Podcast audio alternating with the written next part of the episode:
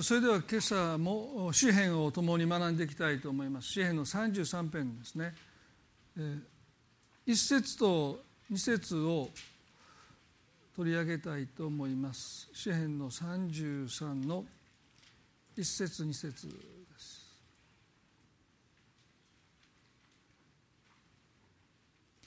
正しい者たち主にあって喜び歌え。賛美は心のすぐな人たちにふさわしい。盾事をもって主に感謝せよ十言のことをもって褒め歌を歌え、まあ、3節もね新しい歌を主に向かって歌え。喜びの叫びとともに巧みに弦を書き鳴らせ。この詩篇の33編は32編と一つになっていただろうと言われています。で先週この詩篇の32編「幸いなことよ。背きの罪を許され罪を負われた人は」という聖書が何をもって幸いだというのかそれは詩篇の一編の一節で限りなく罪から離れて歩む人のことを聖書は幸いだと言い32編ではですね罪を犯したけどもその罪を許された人は何と幸いだろうと言います。ですからこの支援の32編を通して私たちは罪許されることの幸いそれに伴う罪の告白ということについてご一緒に学んだんですね。そしてこの33に至って正しい者たちという呼びかけで始まります。ですから32編において罪を負われた人罪を犯したけども罪を許され罪を負われた人という呼びかけから33に至ってはもうそういうことを全部忘れたかのように正しい者たちという呼びかけです。あの支援の一辺で限りなく罪から離れて歩む人のことを聖書は何と幸いだと言いましたけども罪許された者はその支援の一辺で幸いと言われた人と全く同じ呼びかけを持って呼ばれている正しい者たちと呼ばれているということを私たちはまず心に留めたいですね。私たちは主にあって義とされている。正しいものとみなされているんだということをこの箇所は私たちに教えてます。そして主にあって喜び歌え。罪許されたもの正しいものとされたものの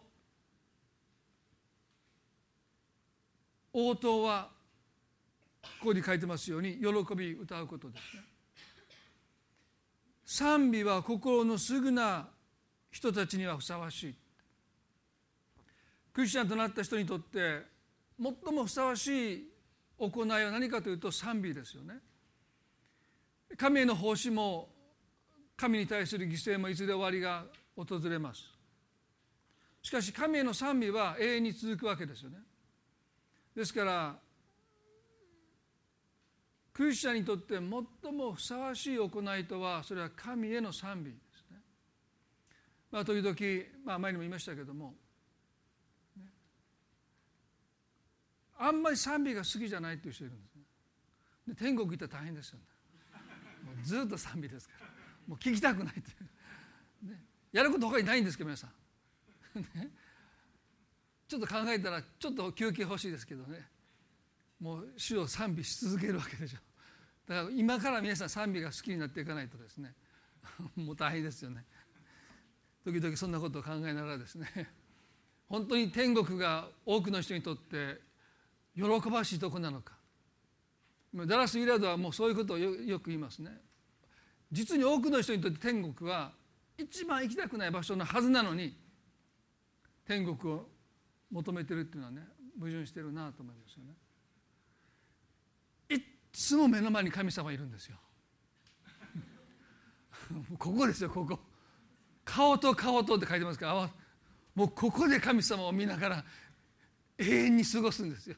ちょっと。と思う気持ちがまだまだあるでしょ私たちはね。奥さんとでもずっと一緒だったらねちょっと大変でしょ出かけていくわって言ったらどうぞどうぞってね。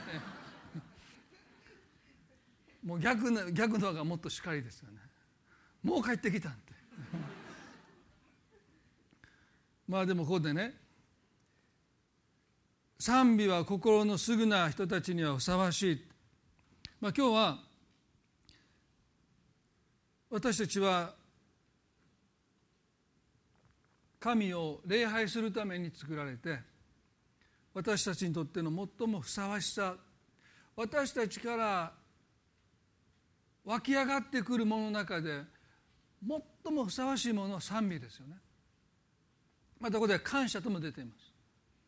で今日は賛美そのものについてではなくてこの感謝のいや賛美の心ですね。あるいは感謝の心と言ってもいいと思います。その心そのものについて皆さんと少し学んでいきたいと思います。ヤコブの3の9から12に全てのクリスチャンが抱える矛盾が聖書に記されていますね。ヤコブの3の9から12です。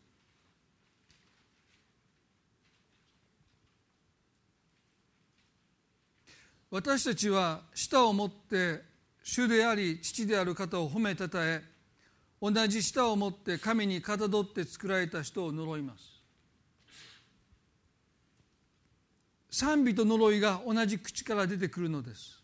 私の兄弟たちこのようなことはあってはなりません。泉が甘い水と苦い水と同じ穴から湧き上がらせるの湧き上がらせるというようなことがあるでしょうか。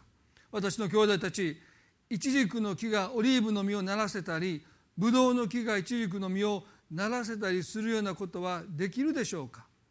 塩水が甘い水を出すこともできないことです。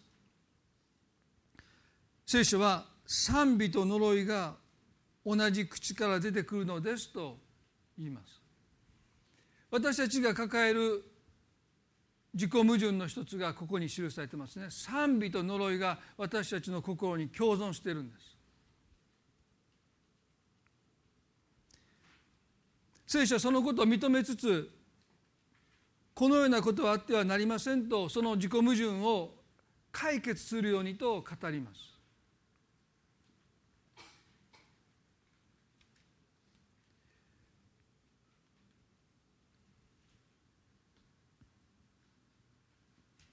ある、まあ、クリスチャンの雑誌にですね最近記事を書いてもうすぐ、まあ、出あの発売されると思うんですけどもね。このことを取り上げてるんですね。良い人は良い蔵から良いものを取り出します。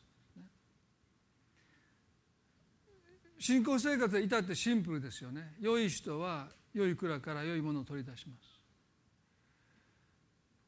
大切なことは私たちの内側に良いものが満ちてくるですねそれが溢れてくるでもここでは賛美と呪いが心の中に共存している状態です。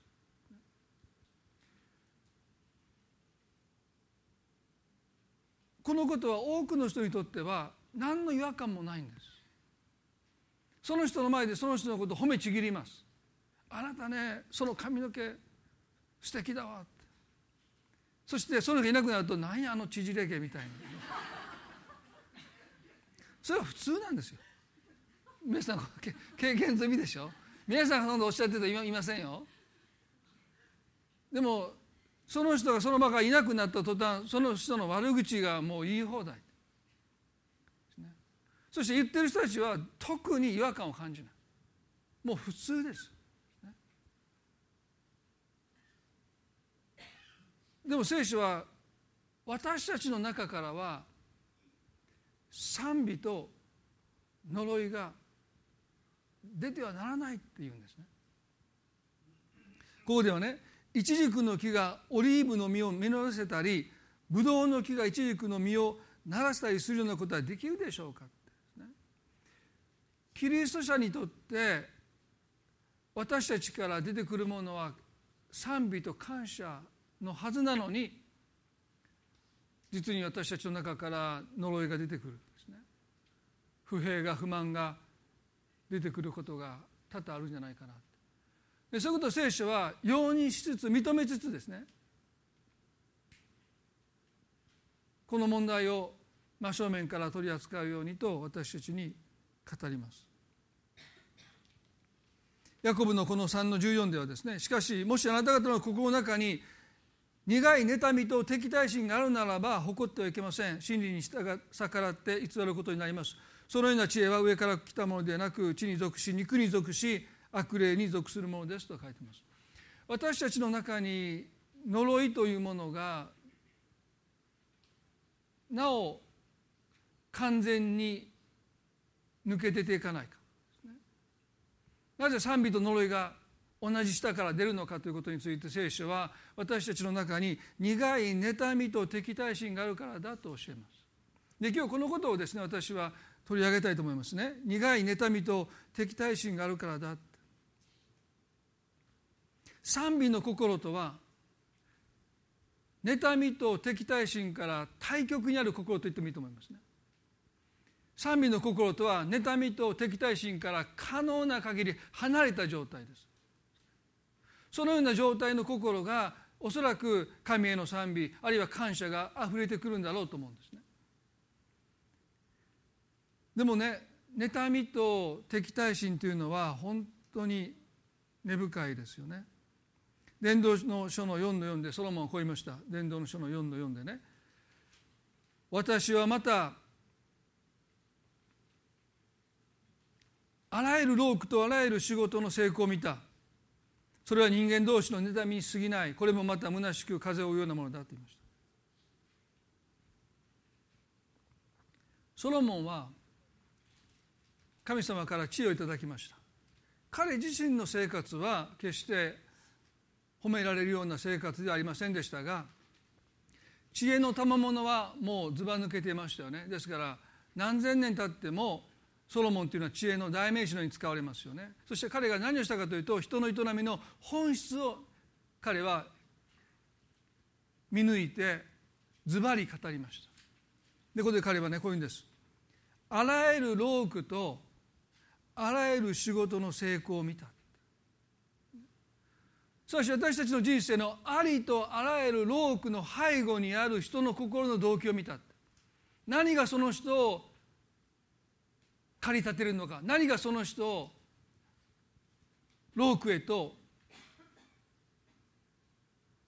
犠牲へと押し出していくのか。何がその背後にある動機なのか。それは人間同士の妬みに過ぎないって彼は言い切るんです。多くの人は反論すると思いますよ。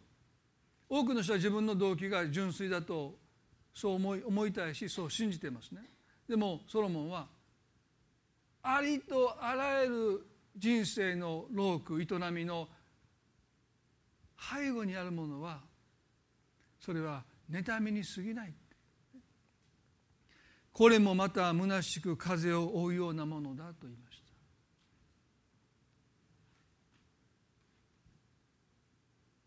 このソロモンの言葉に私たちは異議を唱えたりあるいはこの言葉を私たちは否定したくなる時ありますけれどもでもね今日一度聖書の言葉の前に私たちは謙虚になって私たちの心が探られることをですね願いたいと思いますよね。もし私たちの人生における動機が妬みだとするならば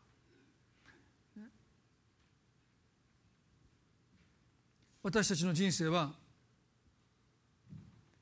風を追うようなものだと言いました。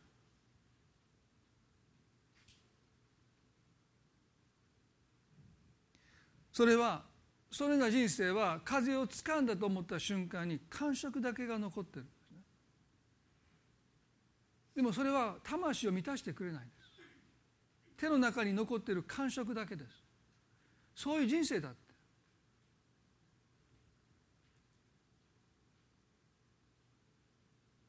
今まで浪苦してきたことが感触として残っていく。でも心を満たしてくれない。そういう人生だとソロモンは言います。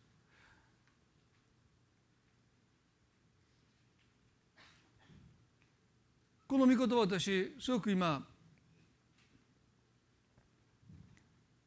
自分自身が取り扱えてるなと思うんですね。でそれはまあ、皆さんにもお祈りしていただいてようやく今月から来月に本が出ますけれども5年間まあ、その本を書くのに時間を費やしたんですね、まあ、その理由はですね途中で諦めたり途中で投げ出したりもしましたから編集者の方があの頑張って書いてくださいって何回も会いに来てくださっていやもうどうせ出版されないから書いてもなと思いながらですね最後コピペで自分のメッセージを本の文字数増やすためにコピペしたらバレましてね。なんか急に文章が変わりましたけどみたいな。あそうですかみたいな。人のじゃないからいいですよ。自分の説教をコピペしただけですからね。まあでもなんか途中でも投げ出しそうになりながらですねそれでもまあ励まされてそしてまあ書いてる時のこのロークはですね純粋なんです本が売れるなんて全然考えてなくてただもう神様が私に教えてくださったことをもう書こうと思ってもう純粋にその本を書くことにまあある意味で没頭してですね。そして多くの時間を朝早く起きたり夜遅くまで書いたりしながら一生懸命書き終わったでしょ。でようやく本が出る時にね言われたことねこの本をこれからどうやって売っていきましょうって話されたんですね。そんなこと僕は考えてないから誰が対象ですかっていや対象も考えてない。ですね。どういうタイトルでどういうふうに売っていきましょうかって相談された時に急に他の人の本が気になってきてです他の人の本がどれだけ売れてるか気になってきたらダメですね。もう妬みというかですね。まだまだ出版もされてないからだ。そんなことまだ先の話なんですけどもう明らかに多分ね自分の本よりもたくさん売れてる本のことを多分妬むだろうと思うんですね。なんであんな本がねもう僕5年もかけてねだからもう2週間ぐらいで書いたような本が。1か月で書いた本がですよ。何万部って言われてるん。でこっちは5年かけてるのにね。たかが知れてるそうなった時に自分の心はどうなっていくのかなって、まあ、今から心配してるんですね。どうぞ皆さんお祈りくださいね。もうこの多分妬むと思います。ですから本当にソロモンが言うように人間のロークの動機が最初純粋であっても妬みが混じってくるんですね。皆さんねサウロンの人生を私たちよく知ってますよね。第一サメルの18章の5節から少し人生のロークの動機がどんなに純粋であっても妬みというものが本当にすぐに私たちの心を毒していくそして私たちの人生を虚しいものに帰していこうとするあのヤコブでですねこれは悪霊に属すると書いてますけどまさにそれは全くほとんどの人は妬みを悪霊的なものと思ってないと思いますけどそれがあなたの人生のロークが全部虚しさに着せられると考えるならばそれはまさに悪霊的な働きだと思います。あなたが本当に心から純粋な動機で愛を持ってロークしてきたことが妬みが入った瞬間にそれが虚しくなっていってしまう。風をつかむような手の中に感触だけが残るような何の満たしもない報いもないような人生に変わっていってしまう。その典型的な人生がサウローですよね。神様は彼をイスラエルの初代の王に選ばれました。しかし彼はその神様から選んでいただいたその人生を自ら台無しにしていきます。そのきっかけは部下のダビデに王であるサウロが妬みを抱いたというたったそれだけのことです。たったそれだけです。サウロはお金で失敗しませんでしたね。女性問題でもあまり失敗したと言えないですね。ダビデの方がソロモンの方が失敗しました。でも彼を失敗させたのは妬みです。そして多くの場合妬みには在籍感が伴わないんです。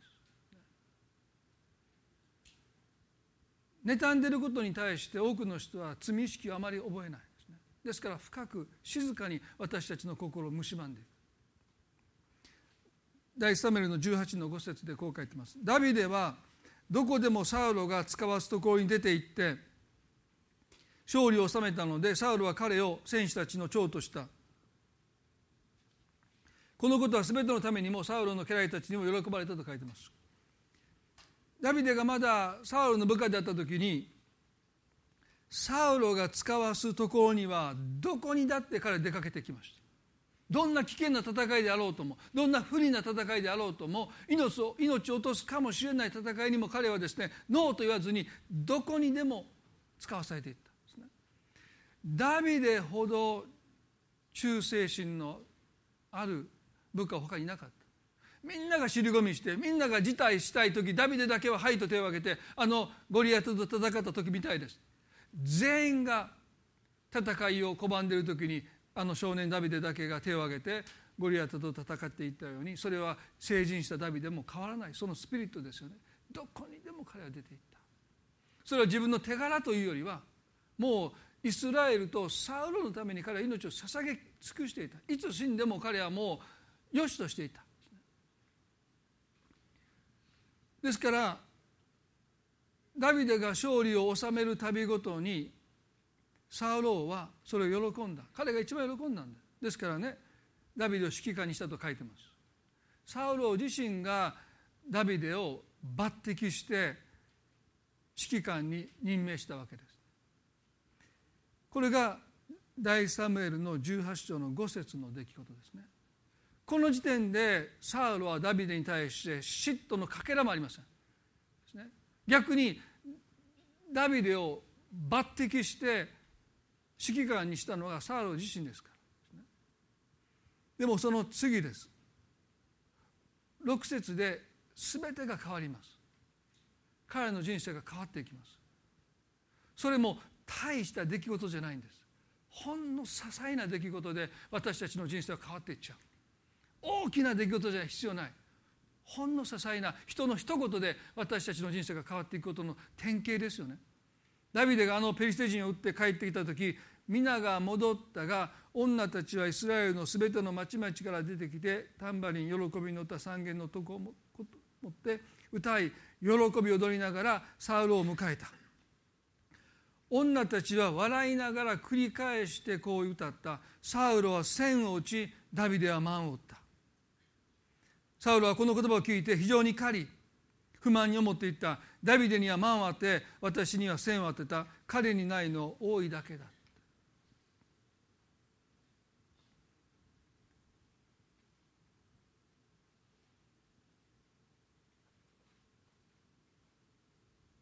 ペリシテ人との戦いに圧倒的に勝利したという知らせはエルサレムに伝わって町中から人々がイスラエル軍の凱旋を迎えるために集まってきた。そして女たちはですね喜び歌いながらサウルは千を打ちダビデは万を打ったと歌いました。サウルはそれを聞いて非常に憤って不満に思って彼にないのは多いだけだと言いました。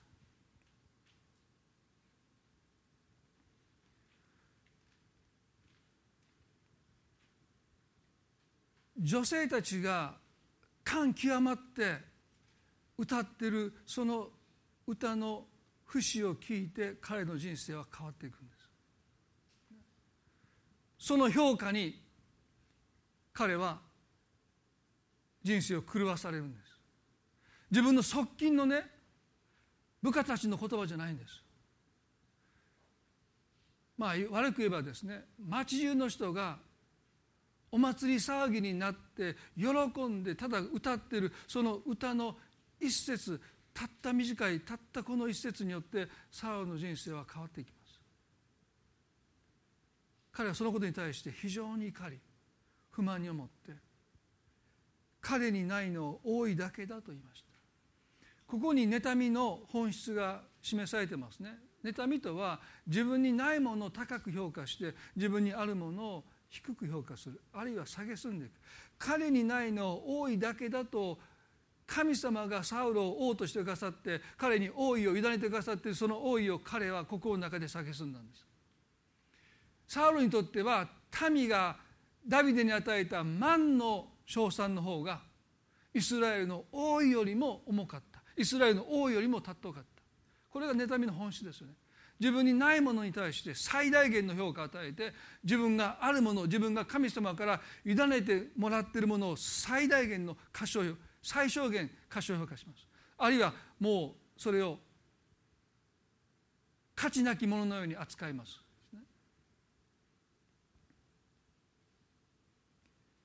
妬みの裏返しは神様が委ねてくださったものへの蔑みです。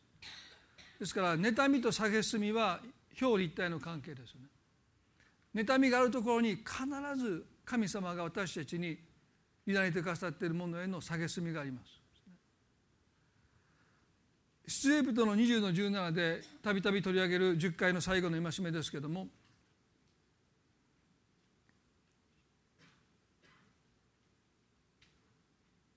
クリスチャンにとってね1から9までの戒めをある程度守れてもですねこの10の戒めが一番やっぱり難しいなと思うんです。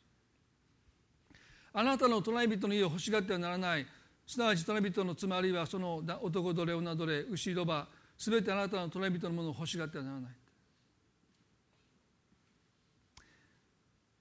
すべてあなたの隣人のものを欲しがってはならない立法によって裁けない。その人を捉えることのできない。戒めですよね。欲しがる心。裁けないですね。でも私たちはここの御言葉をですねもう一度受け取りたい。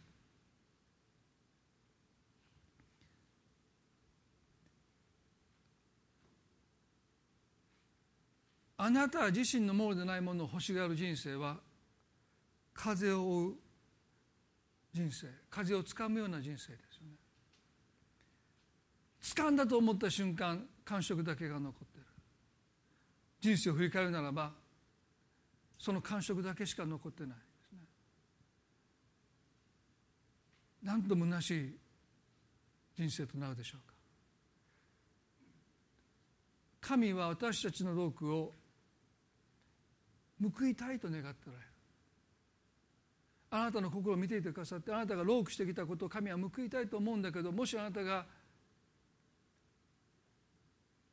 妬みによって自分にないものを妬んでそれを欲しがっていくそれを追い求めていくならばあなたの手の中には感触しか残らないそういう人生になっていくんだと聖書は繰り返し私たちに教えてます。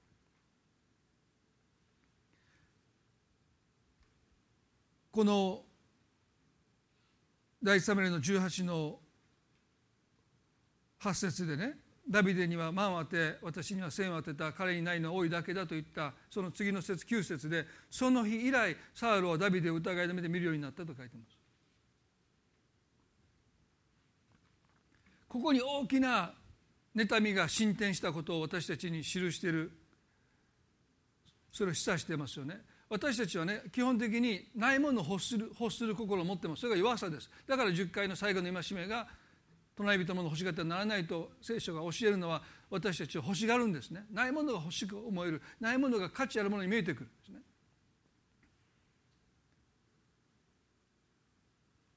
でもそれはある意味で聖書は仕方ないこととして私たちに教えてるんですね。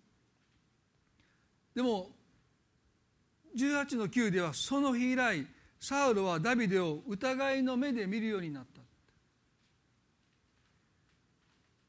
羨ましい心羨ましいと思う思いがですね根を張っていくんです。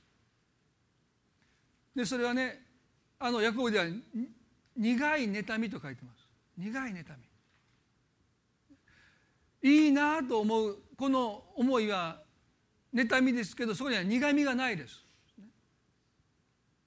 でも苦い妬みになっていく。何かそこに怒りが混じってくる。なんであの人だけがというですね。そういう思いになってくる。なんで神様はちゃん私にくださらないのかという何かその怒りがその妬みに混じってきた時にそれは苦い妬みになってきます。サウロはダビデを疑いの目で見るようになった、ね、疑いの目で見る。それは彼は私の残された王位までも奪おうとしているという目です。民の称賛を彼は私から奪った、ね、ダビデが奪ったわけじゃないんですよ。民が何にもないダビデに少なくても満を与えてその功績をたたえたに過ぎない。サウロには大いがあるのを民は知っています、ね、ですから称えることぐらいただなんですからね。民は万の称賛をダビデに与えて千の称賛をサウロに与えてそれは彼には大いがあることを知ってるからですよ、でもサウロは違ったんですね。ダビデが民の称賛を自分から奪っていった。そして今度は大いまでもこの男を奪おうとしているというそういう目でダビデを見始めていったと聖書は書いてます。妬みが根を張っていった瞬間ですよね。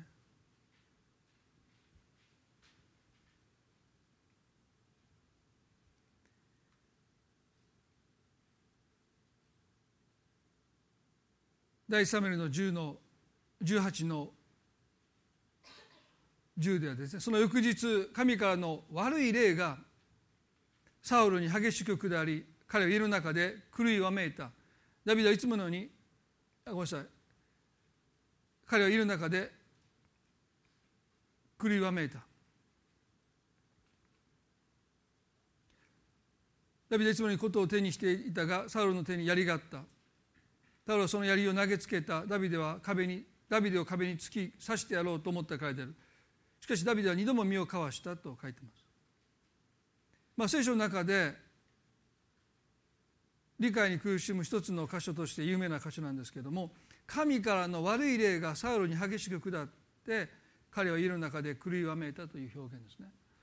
神からの悪い霊でこの悪いという言葉は言語ではですね道徳的に悪という意味も含まれてるんですけど別の意味はね不快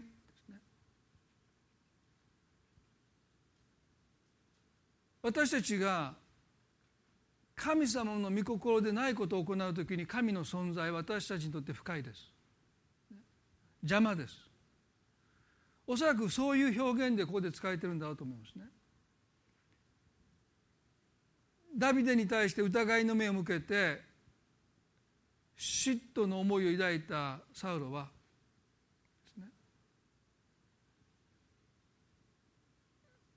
神様に対しても同じ思いを抱いてるんじゃないかな。アダムが罪を犯した時に神様に向かって「あなたが置いたこの女が私にくれたので私は食べました」と自分の妻と神を共に非難したようにですねサウルの心はダビデに対して疑いの目を向けるだけじゃなくて神にも疑いの目を向けている。その結果として彼はもう嫉妬しに来るって。もう彼を引き止めるブレーキが壊れてしまって。彼は手に持った槍でダビデを本気で殺そうとしてその槍をダビデに思いっきり投げつけます。ダビデは二度身をかわしたと書いてますからその槍をもう一度開い直してもう一度ダビデに向かってその槍を投げたことが伺い知れます。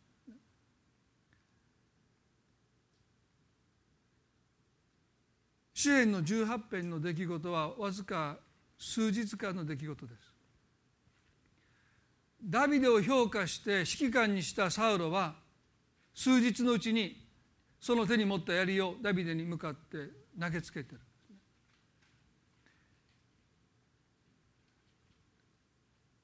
何がここまで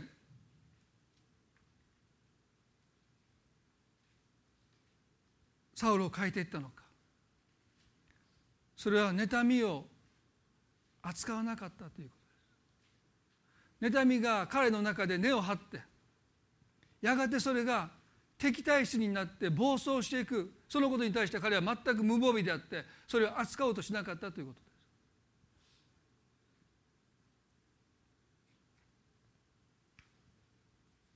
す。サウルはこの後の生涯を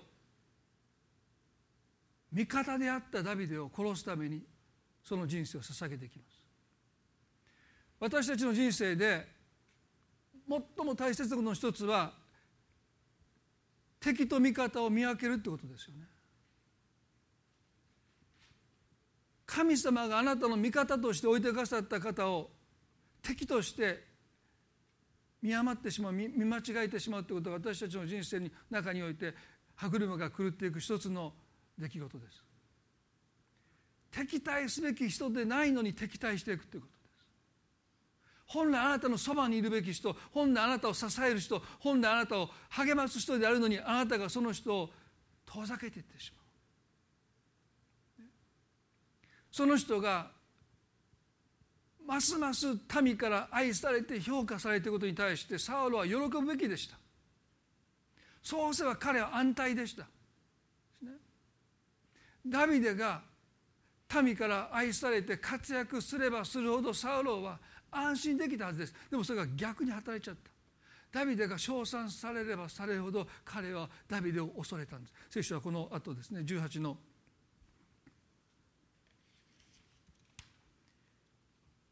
12でサウロはダビデを恐れたと書いてます。皆さん私たちは戦うべき相手と戦っているのか。本来味方である人といがみ合ったり敵対してないだろうかサウローは自分の心の中にある妬みと戦うべきでした。ダビデは彼の敵じゃない。ダビデは彼の味方でした。最後の最後まで。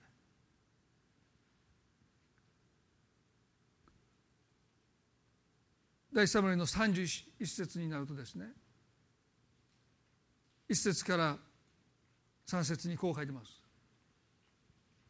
ペリシテ人はイスラエルと戦ったその時イスラエルの人々はペリシテ人の前から逃げギルボア山で刺し殺されて倒れたペリシテ人はサウルとその息子たちを追い迫ってサウルの息子ヨナタンアビナダブマルキシアを撃ち殺した。攻撃はサウルに集中しイテたちが彼を狙い撃ちにしたので彼はイテたちのためにひどい傷を負った。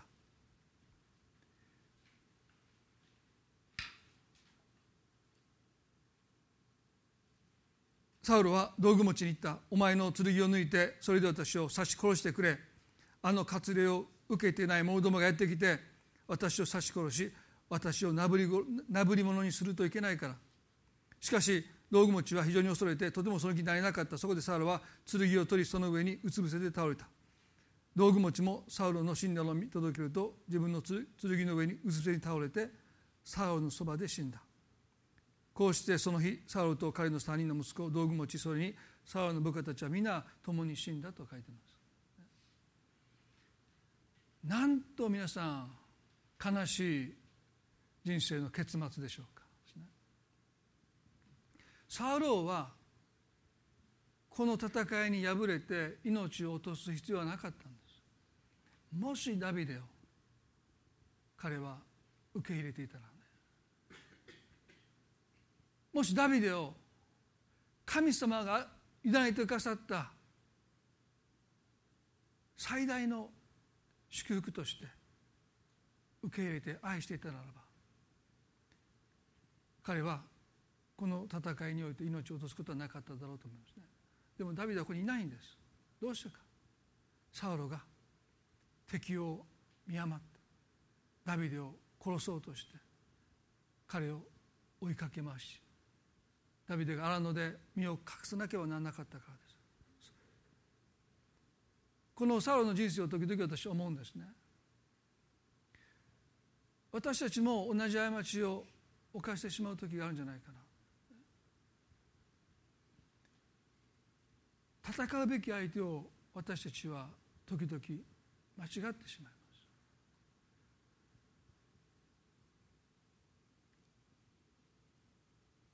もしサウロがあの民の称賛の声ダビデが満を打ちサウロが線を打った。あの言葉を聞いた時にもしこう言えたならば彼の人生は変わっていました。部下たちがね王様あの女たちは何と無礼なことを言ってるでしょうか。ダビデに満を与えて王様あなたに千を与えるなんていうのはとんでもないですって言ってね部下たちがもうやめさせましょうかってあの歌をやめるように言いましょうかってサロンに行った時にもし彼がこう言えたならば構わないって。私には王位があるではないか。たったその一言で彼の人生は変わりました。いいじゃないか。私には王位があるではないか。でもサウルはこう言ったんです。彼にないのは王位だけだ。何が違うんでしょうか。それは神様が私たちに委ねてくださったものを正しく評価する心をサウルが持っていたならば彼の人生は全く違ったものになっていたはずです。私には王位があるではないか。その一言が言えたならばダビデはいつまでもサウルの傍らについて彼を守り通したと思いますね。この時彼が身を挺してサウルの盾になってダビデが矢を受けて絶命したかもわからない。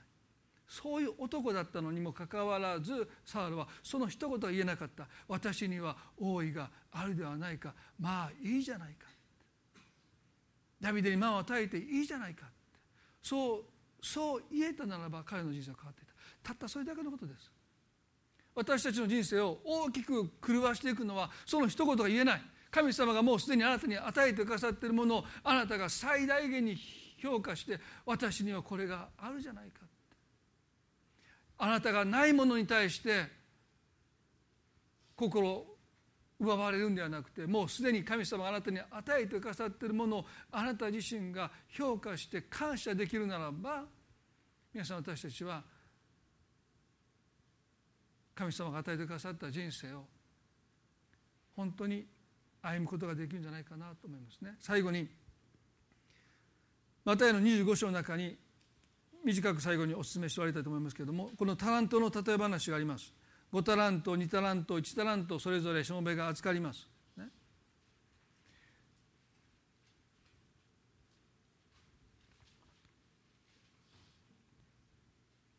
あの武道園の例え話も同じですよね。早朝から雇われた人9時そして12時3時そして5時に雇われた人その人たちを、ね、扱う時にあの武道園の主人は5時に雇われた人を最初に並ばせて彼らに賃金を払わせます。まあ、ここでも3人のしもべたちに5タラント2タラント1タラントという区別をつけて自分のお金を預けます。5タラント2タラントを受け取ったしもべはすぐに行って商売をしてもう5タラントもう2タラント儲けます。でも1タラント預かったこのしもべがしたことは25章の18節でところが1タラント預かった者は出ていくと地を掘ってその主人の金を隠したと書いてます。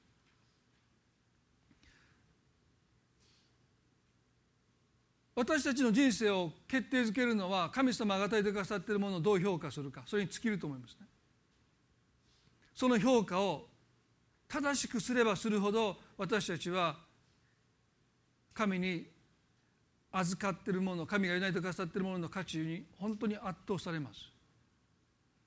失ってその価値に気づくの遅すぎますよね。どうか失う前に神様があなたにどれほどのものを預けてくださっているかその価値を、ね、私たちは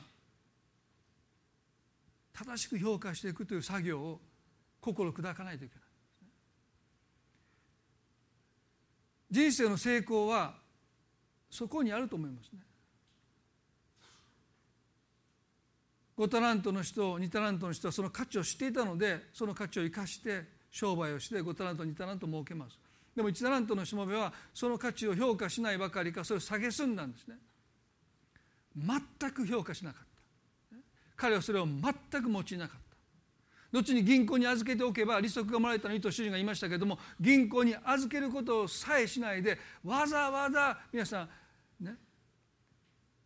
土を掘ってそこに埋めるんです。わざわざですよ。彼が銀行に預けたら利子がもらえるということ多分知ってたと思います。ああそうでしたね。そんな方法がありましたね。と彼はそれを聞いておそらく気が付いたわけじゃないと思います。知ってたと思います。でも預けなかった。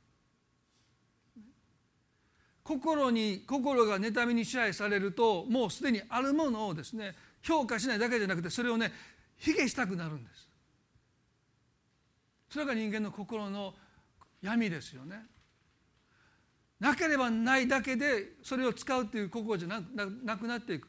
あるものをもう壊したくなっていく卑下したくなっていく。ですから彼も銀行に預ければ利子がもらえるということを分かってたと思います。でもそれはあえてしなかったと思います。あえて土を掘って。全く利益を生まない。そのところに彼はその主人の金を埋めて隠します。で隠したと書いてますけど誰から隠したかというと彼は自分の目からそれを隠してる。もうそれを見たくない。それは何か一タラントを見ると彼は屈辱を覚えた。だから彼は自分の目から隠すためにそれを土に掘って埋めてしまった。私たちは神様から信頼されて委ねられたものを土の中に隠していることはないか。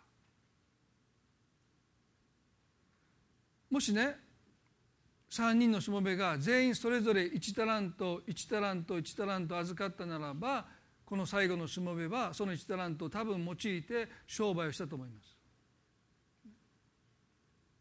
でも彼はそれを蔑んだ。どうしてか。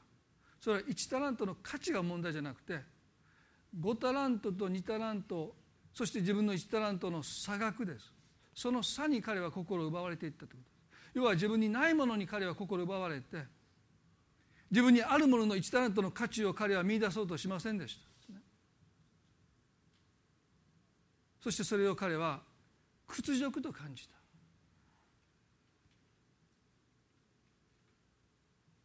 ここに虚しさの副産物がありますね。1タラントだけを見るならば決してそれは屈辱的なものではない。いやそれはそれどころか主人の信頼です。でも他のしもべが5タラント2タラント主人から信頼されて預かっているのにもかかわらず自分はたった1タラントしか預けてもらえなかったその差に彼の心はやがて奪われていったんですね。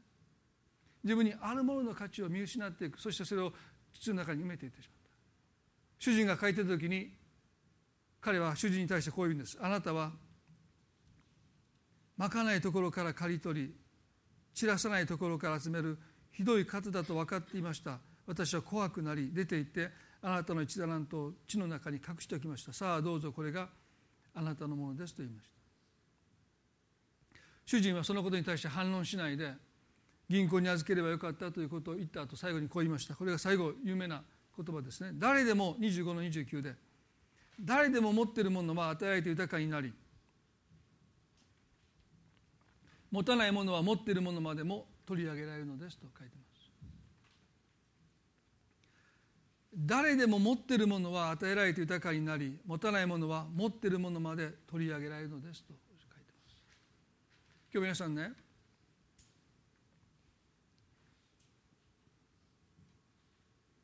神様が私たち一人一人に信頼して預けてくださっているものの価値をもう一度正しく評価することを私たちはしていきたい、どうかあなたの人生のロークが虚しさに変わらないためにあなた自身が歩んできた人生を正しく評価すること。神様があなたにどれだけの恵みを与えてくださって今のあなたの人生が今ある今そこにあるのかということを正しく評価していかなければ私たちの人生は虚しくなってきます。価値があるものが価値なきものに見えてくるからです。サウロがダビデを見て指揮官にしておきながらその男を殺そうとしてる。こいつさえいなければ私は幸せになれると思ってる。馬鹿げてます。でもそんなふうに人は変わっていっちゃう。ダビデさえこいつさえこの世からいなくなれば物事がすばくうまくいくなんて。本気で思ってる。そして手に持った槍をためらいもなくダビデに向かって投げつけてる。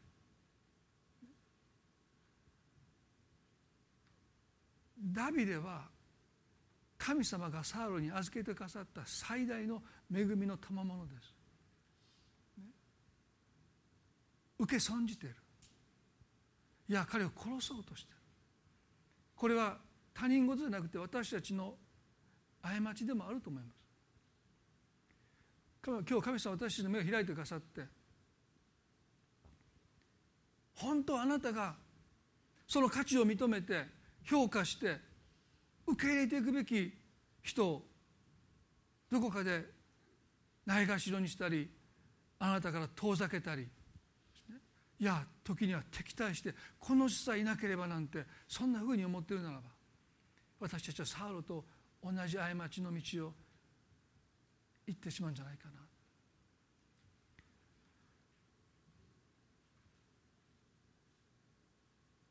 妬む心に対して私たちが取るべきことは正しい評価を下すことです。あなたの委ねられたものに対してね。あなたの家族に対して。あなたの仕事に対して。あなたの健康に対して。あなたの能力に対して。今あなたが委ねられているものに対して正しく評価できる心を私たちは神に求めたい。そしてイエスはおっしゃったんですね。誰でも持っているものは与えられて豊かになり持たないものは持っているものまで取り上げられるのです。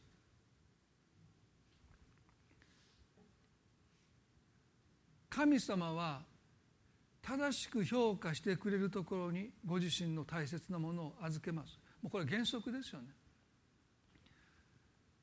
それを蔑む人のところに神様は預けないです、ね、しばらく預けるかも分かんないけどあまりにもそれを蔑み続けるならばここに書いてます。取り上げられて書いてます。そして私たちは取り上げても平気なんでしょう。蔑んでるわけですから。でもそれは大きな損失であることに私自身は気が付かないといけない。サウルはねダビデを荒野に追いやって自分から引き離したことがどんだけ損失だったか彼は気が付かなかった。亡くなる瞬間まで。おそらく亡くなる瞬間ねもし彼がここにいてくれたらと思ったに違いないと思うんですね。どうかあなたが評価せず蔑んでるものが取り上げられる前にその価値に目が開かれてもう一度神様に感謝してそれをしっかりと受け取っていくならば私たちはいくらだってやり直していける。そこから人生の軌道を修正していくことができるんだということをもう一度覚えたい。神様はたびたびサウロに立ち返るチャンスを与えました、ある時はあのホラーの中で用を足している時にダビデがそこで身を潜めていた。自分の上着をダビデが切り取って「王様私はあなたのすぐ近くにいましたけどあなたを殺しませんでした。どうか私を信じてください」と言った時にサウルは大声を上げて泣きました。我が声を許してくれと泣いた。それが立ち返るチャンスでした。でも彼はそれを生かしませんでしたね。またダビデを殺すために兵を集めて荒野へと出てきてしまった。神様は何度もチャンスを与えた彼はことごとくそのチャンスを負にしてダビデを妬み続け彼さえいなければ私の人生は幸せになる物事はうまくいくと言いながら彼は最終的にはダビデの亡きところで死んできました。一言お祈りしたいと思いますね。どうぞ目を閉じて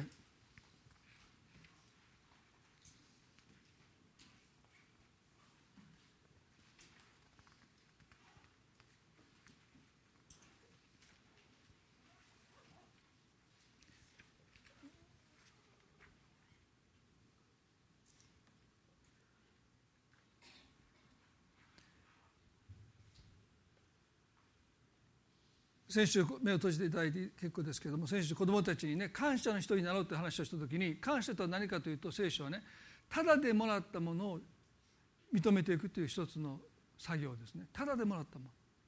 あなたが犠牲を払って代価を払って手にしたものじゃなくてただでもらったものに対して私たちは感謝すべきですね。ですから私は人生の中で自分が労して得たものじゃないものは全部ただでもらってるんですからただでもらったものに対して少なくとも私たちは感謝しないといけない。健康だって。家は命だって。親だって。友人だって。多くの出会いだって。あなたの能力だって。機械だってそうですね。たくさんのものを私たちはただで神様からもらってる。それを感謝してもう一度受け取り直して。正しく評価できる心を神様が私たちにくださるように。短く祈ります。恵み深い天の地の神様。御子さえ惜しまずに渡された方が何を惜しまれるでしょうか。御子さえ惜しまずに死に渡された方が今更何を惜しまれるでしょうか。父なる神は一人子イエスを私たちに与えてくださいました。一人子イエスを死に渡してくださった。その神が何を惜しまれるでしょうか。あなたが人生において私はあまりにも少なく評価されてる低く評価されてるとあなたの手の中にあるものが少なく思えて。でも神は何を惜しまれるでしょうか。もうすでにあなたのために御子を死に渡された神様です。何を惜しまれるだろうか。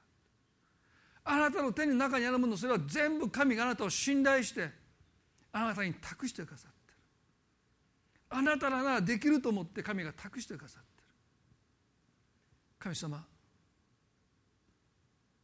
私たちの心から妬みが断ち切られますように。少なくても苦い妬みが私たちの心から取り去られますように。誰もあなたの幸せを奪うことはできません。神が保証してくださって神が割り当ててくださっているからです。あなたの隣の人がどんなに成功を収めてもあなたの幸せは傷つきません。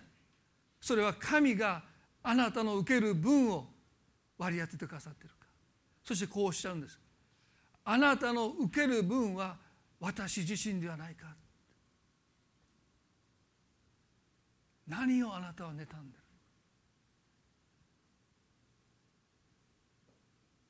あなたの相続は私ではないか。あの法と息子のお兄さんに言いました。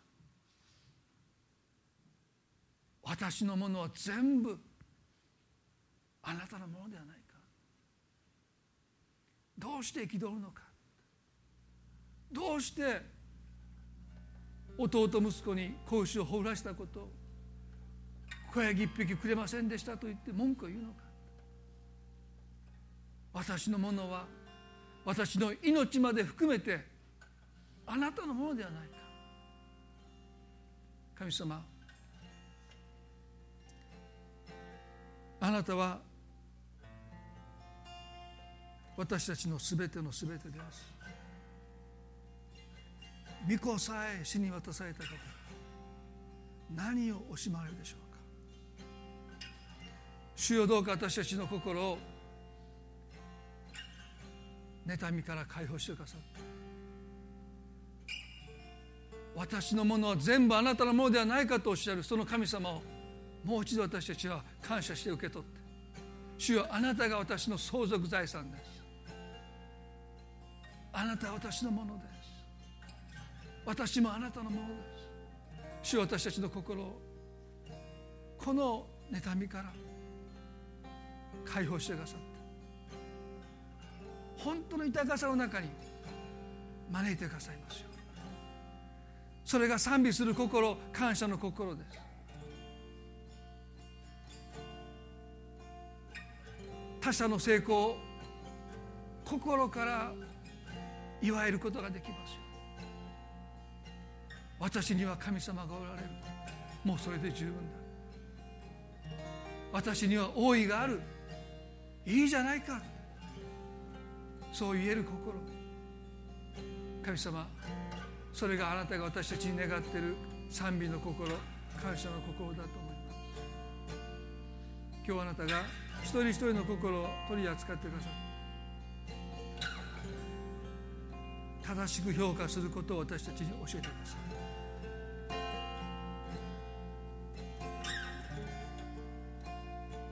あなた私たちのために御子を与えることを惜しくないと思ってそれほど私たちを評価してくださった神様。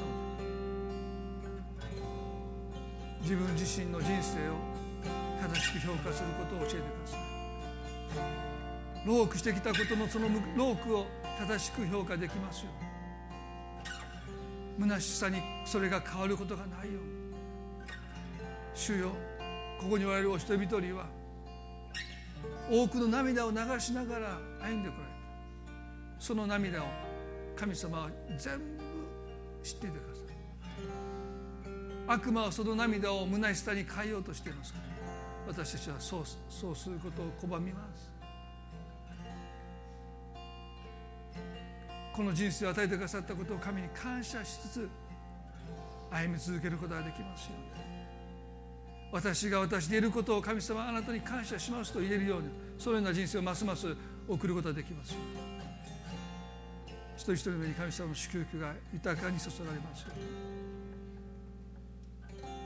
愛する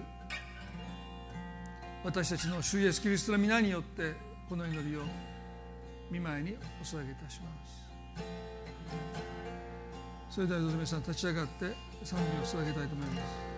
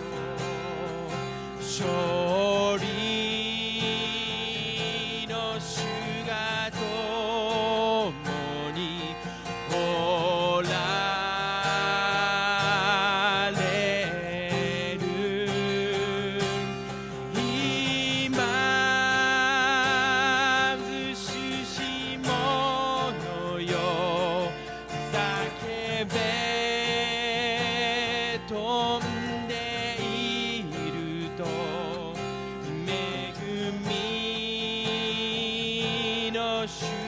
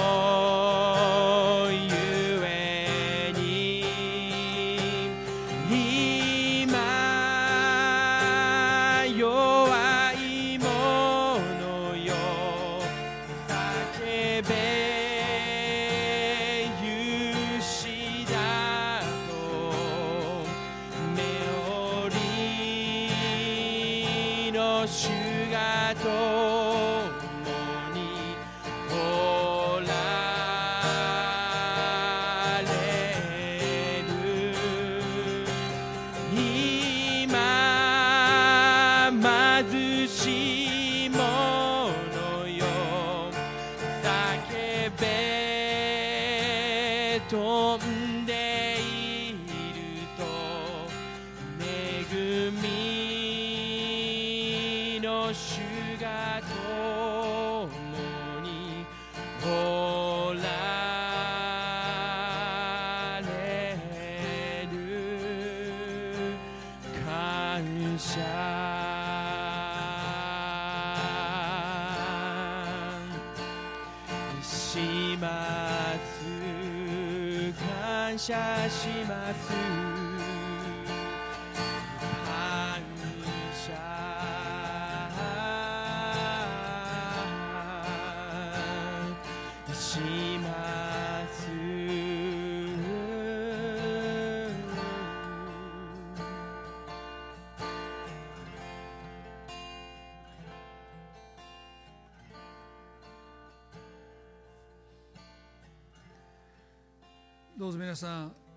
神様が担いてくださっているものを感謝して受け取って正しく評価するときに私たちは出て行って商売をするんですね。別にお金儲けをするという意味じゃなくて本当にそれを用いて神様の欲を表していくものに変えられていくそう思いますね。今日この後すぐあの洗礼式を行いたいと思いますので、えーぜひお時間のある方ですねあの共に集っていただいて、えー本当に喜びを分かち合う時にねしたいと思います。それでは互いに挨拶を持って礼拝を終わっていきたいと思います。